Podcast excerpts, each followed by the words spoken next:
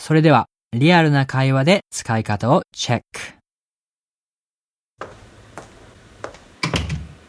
Okay, we need to talk about this month's sales figures.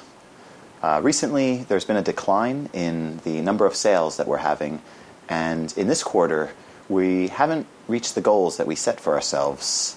Uh, we're going to have to work harder in the next quarter. Uh, excuse me, Mr. Perugini. Um, what do you mean by quarter? Uh, quarter. Um, well, basically, uh, quarter is one fourth. So in this case, we mean the term for three month period uh, in the business cycle. Okay, okay. And uh, one more thing I couldn't understand. Um, you said earlier figures. Ah, yes. I, I, I couldn't really. Um, what do you mean by figures?